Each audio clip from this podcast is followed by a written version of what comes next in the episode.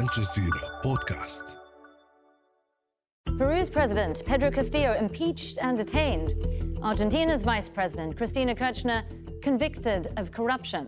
What's behind a wave of investigation and criminal charges at the highest echelons of power in Latin America? I'm Nastasya Tay, and you're listening to the Inside Story podcast, where we dissect, analyze, and help define major global stories.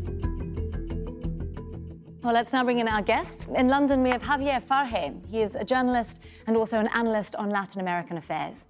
In Buenos Aires, we have Sebastian Lacunza. He is a senior reporter for REDD Intelligence Latin America and a former editor of the Buenos Aires Herald. And in Managua, Nicaragua, Ben Norton, investigative journalist and also the founder and editor of Multipolarista, an independent news website that's based in Latin America. A warm welcome to each of you. Thank you for joining us on Inside Story, gentlemen. There's obviously been a lot that's happened in Latin America in just the last few days, plenty to unpick. So I want to start in Peru. Pedro Castillo has obviously made some decisions that have lost him lots of allies, landed him in prison, but I do want to take a bit of a, a, step back and have a look at the corruption allegations against him. He says that they're politically motivated. Javier, is that fair? Well, it's very difficult to determine that because in Latin America, in Peru anyway, the border between the legal, legal issues and political issues is very, very blurry. Mm. In the case of, the, of Mr. Uh, Castillo's accusations, I had the chance to read the whole indictment by the Attorney General, and although the Attorney General provides evidence that members of his inner circle were involved in corruption, there is no direct link between them and President Castillo which is a very of a tricky issue. In fact, uh, many uh, jurists and many specialists on legal issues in Peru say that it would be very difficult for that to stand up in court because the only reason why the Attorney General linked Mr. Castillo to these cases is because mm-hmm. these people were part of his inner circle, relatives, friends, and all that. But there's no direct link. There's no evidence that mm-hmm. it's a direct link. I'm not saying that there isn't a link. It's said that there's no evidence, legal evidence, that there is a direct link between President Castillo and his and his and the corrupt people that who are being indicted. Uh, he's being accused of being the head of a, of a criminal enterprise, but the Attorney General did not provide enough evidence to link him directly with this case of corruption. Many people accuse of being of being uh, neglectful, of being of being careless, of not looking after you know the interests of the presidency. But the link is very very uh, mm-hmm. fragile, and it would have been very difficult to prove in court unless he provides and they, they provide concrete evidence that he was directly involved, sure. he directly benefited, promoted, or encouraged this kind of uh, acts of corruption. Okay, well then turning to Argentina, we've obviously heard some similar accusations from Cristina Kirchner. Uh, she says that part of the case against her is an attack by a, a parallel mafia state. Sebastian, who is she talking about? Well, the case is related to a tycoon uh, who used to be a, a, close friend of the late President uh, Nestor Kirchner, Cristina Kirchner's uh, late husband, uh, who became uh, an entrepreneur, a contractor of public works in the province of Santa Cruz, in the very south of Patagonia, when uh, the Kirchners moved to Buenos Aires when Nestor was elected president. So there is certain ground, at least, to investigate uh, why this person who end up uh, uh, having uh, millions, dozens of millions of dollars in bank accounts in Switzerland, for instance. Uh, at the same time, uh, the prosecutor didn't find clear evidence of a connection between the fortune of this tycoon mm-hmm. these magnates, and uh, Cristina Fernandez de Kirchner and uh, her family. Uh, Cristina said that she is victim, she is being victim of a judicial mafia. Well, it is a political allegation, but there are um, maybe there are reasons to think that uh, there is a, uh, a, connection, a plot between um, uh, leaders of the opposition party, Conservative par uh, Alliance, mm-hmm. uh, Juntos por el Cambio, the judiciary, uh, spies, and uh, the Grupo Clarín, which is the main uh, okay. media group in Argentina. So there's a bit of speculation there. Sebastian, I, I know Ben, you've done some digging into this. I want to understand how what Kirchner is alleging could actually be possible. Surely this is a, a strength of the question of, of institutions, of not only the strength of them, but their integrity as well. Well, we need to understand that Argentina, until very recently in the 1980s, was a dictatorship. There were no democratic institutions until really 1983. And many of those institutions are very weak. And the judicial system is an example of this.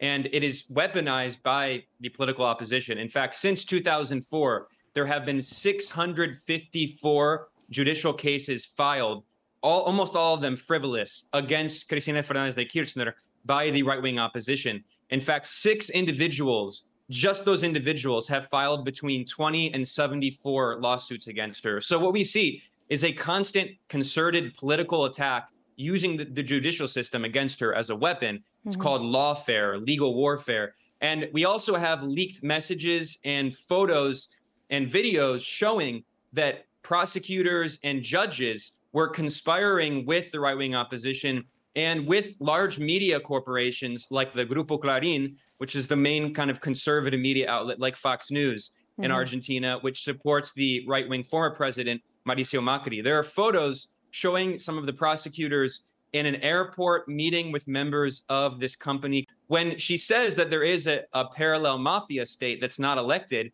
I mean, that's not wrong. I mean, the reality is we have evidence showing that these compromised prosecutors were directly collaborating with the opposition and flying on their planes and going to their mansions.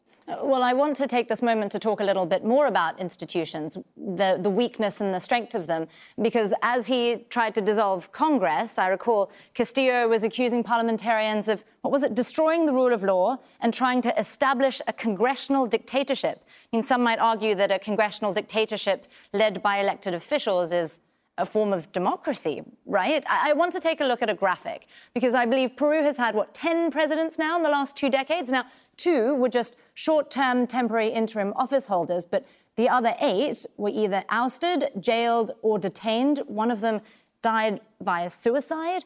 10 presidents in two decades, and what, four in just the last two years? That instability, that level of instability, Javier, how has that contributed to the situation that we're facing now? oh, the, the political system in Peru is broken.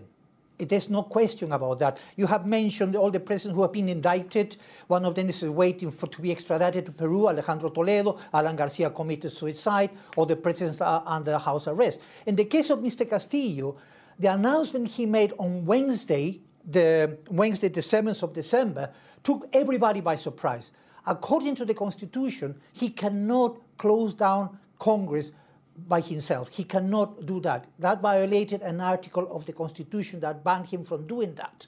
That's the first thing. Second, when Congress could, the day before, he was, he was still discussing his defense against attempts to impeach him in Congress. The opposition in Congress had managed to get enough votes to debate the issue, but not to to sack him. They didn't have enough votes for that. He would have probably survived that vote.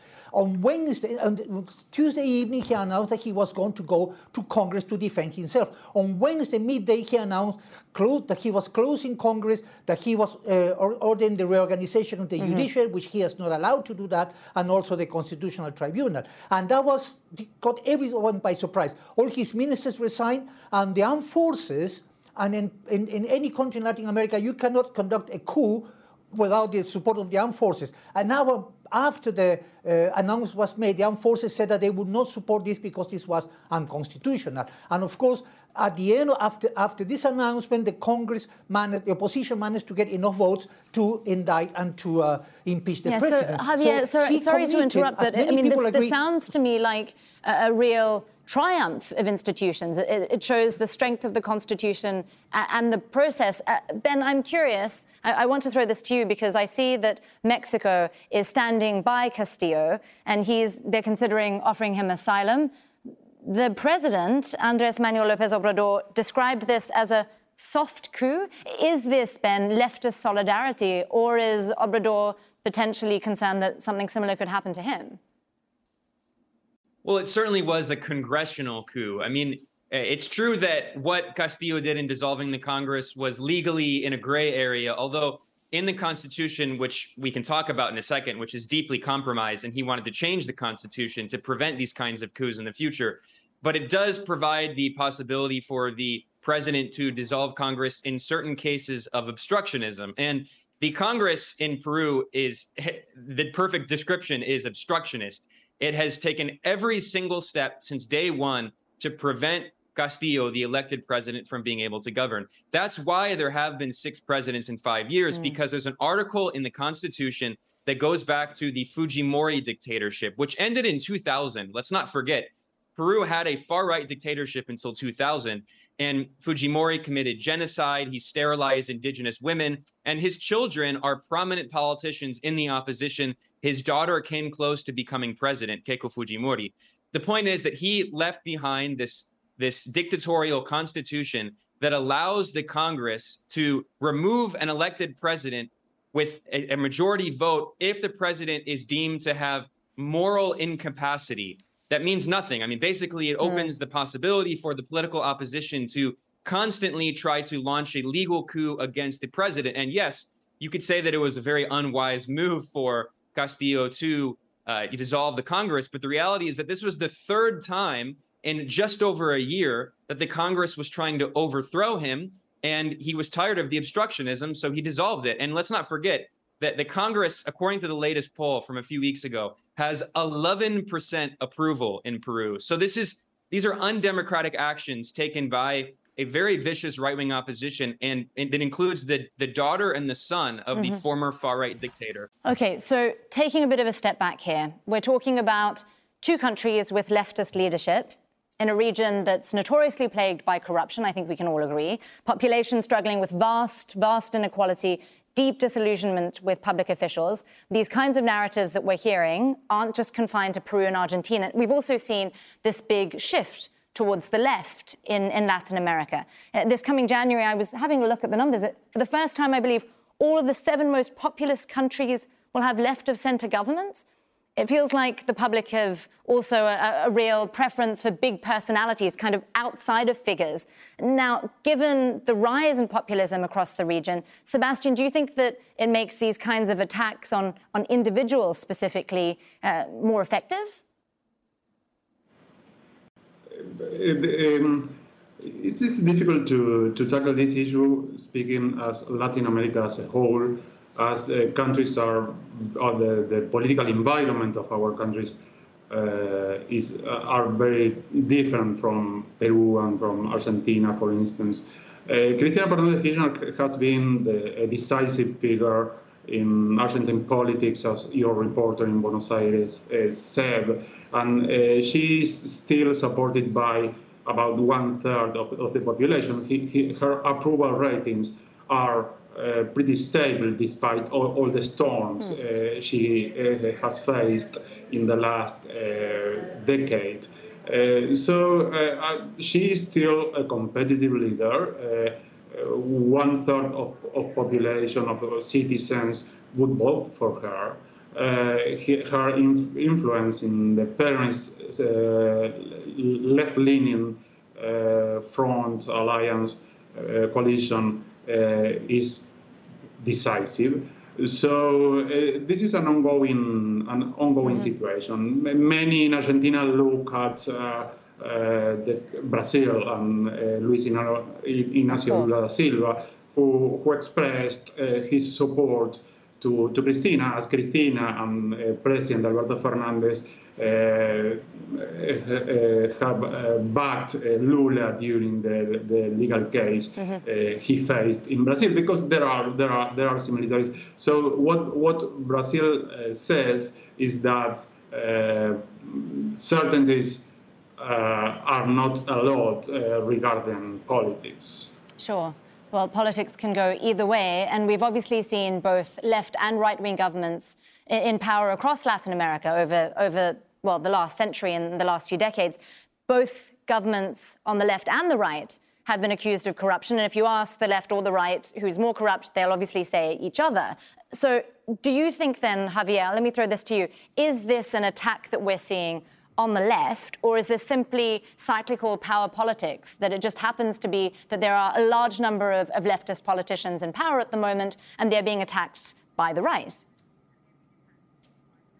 Well, it depends very much on what country you're talking about here. In Peru, for example, when Mr. Castillo, who was elected on a left-wing ticket, when he became president, nobody knew exactly where he stood. That is one of the one of the problems that he had politically speaking. In fact, Dina Boluarte, the current president, the one who's just been appointed by Congress, uh, is more to the left to Mr. Castillo than actually Mr. Castillo. In fact, Aníbal Torres, the prime minister until recently of Mr. Castillo's uh, cabinet, once defended Hitler and Mussolini, which is not exactly something you would expect from somebody who comes from the left. So it became like a, lack of total uh, political identity in relation to uh, the political side of it. It is absolutely true, as our colleague said, that Parliament has been trying to put obstacles uh, to uh, to Mr. Castillo to government, and they tried to get rid of him. In fact, they wanted to accuse him of treason, which was a ridiculous accusation. However, when Mr. Castillo uh, and, and the opposition never had enough votes to impeach him,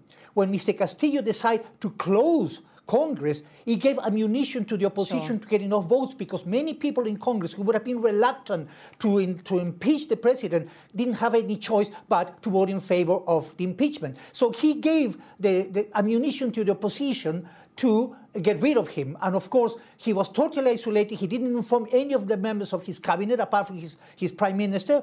And they were all caught by surprise. His lawyers were caught by surprise. He probably would have won the vote against mm-hmm. impeachment. Mm-hmm. That is the irony of this situation. And then with his decision, he took, uh, he, he gave ammunition to those yes. who wanted to get rid of him okay. to get rid of him, which is exactly what's happened. Okay. So it is more than political. I, there was a strategy and there was there were a lot of mistakes. Sure, I, am going yes. to stop you there because I do want to take a moment to also look at what lies ahead.